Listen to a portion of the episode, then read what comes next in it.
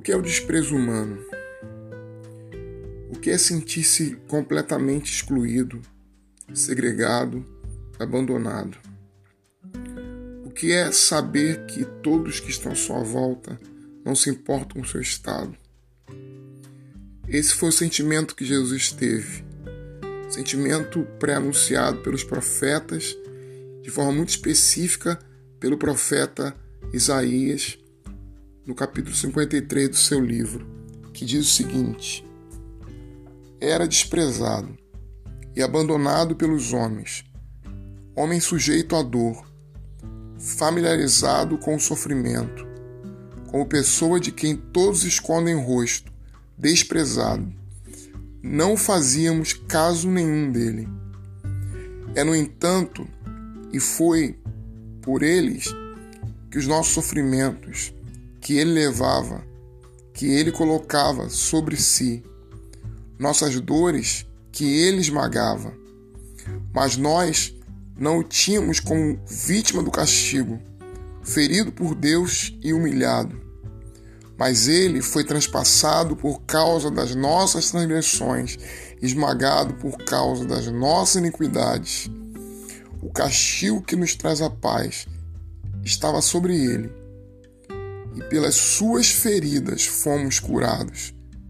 Todos nós, como ovelhas, andávamos errantes, seguindo cada um o seu próprio caminho, mas o Senhor fez cair sobre ele a iniquidade de nós todos. Esse é o nosso Deus.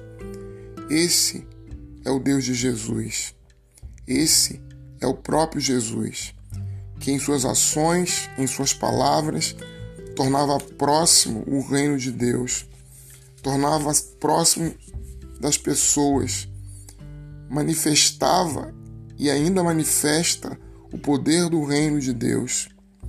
Jesus veio para ser um homem entre outros homens, iluminando o cego, devolvendo ao paralítico a capacidade de agir, aos surdos a audição, destravando a língua dos mudos partilhando a mesa com as pessoas excluídas, exultando com a prostituta que renascia.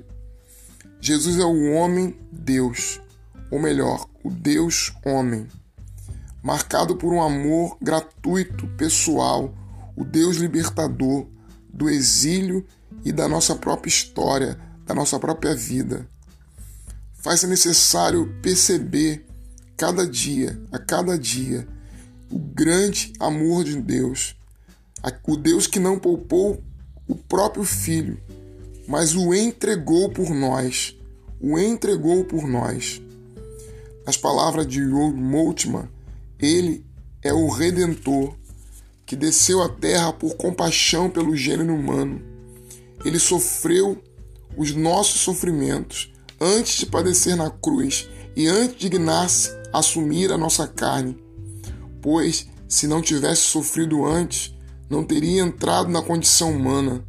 Primeiro sofreu, depois veio a nós e tornou-se visível. Ele é o homem de dores, mas que venceu todas as dores. Ele é aquele que foi tentado, mas venceu todas as tentações. É por isso que a carta aos Hebreus insiste em dizer que Jesus assumiu a fragilidade da carne humana ao nível que tornou-o semelhante aos nossos irmãos, um sumo sacerdote, misericordioso e fiel, para expiar os pecados do povo e socorrer os que são tentados. Aquele que foi desprezado não o desprezou. Aquele que foi tentado venceu a tentação.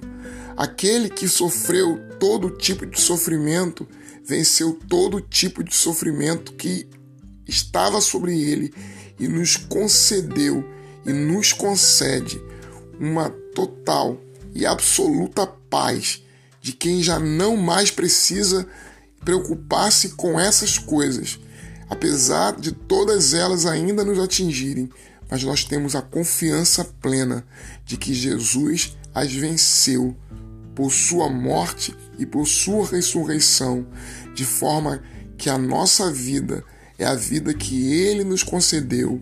Vivamos então hoje, total e plenamente, a vida recebida de Jesus.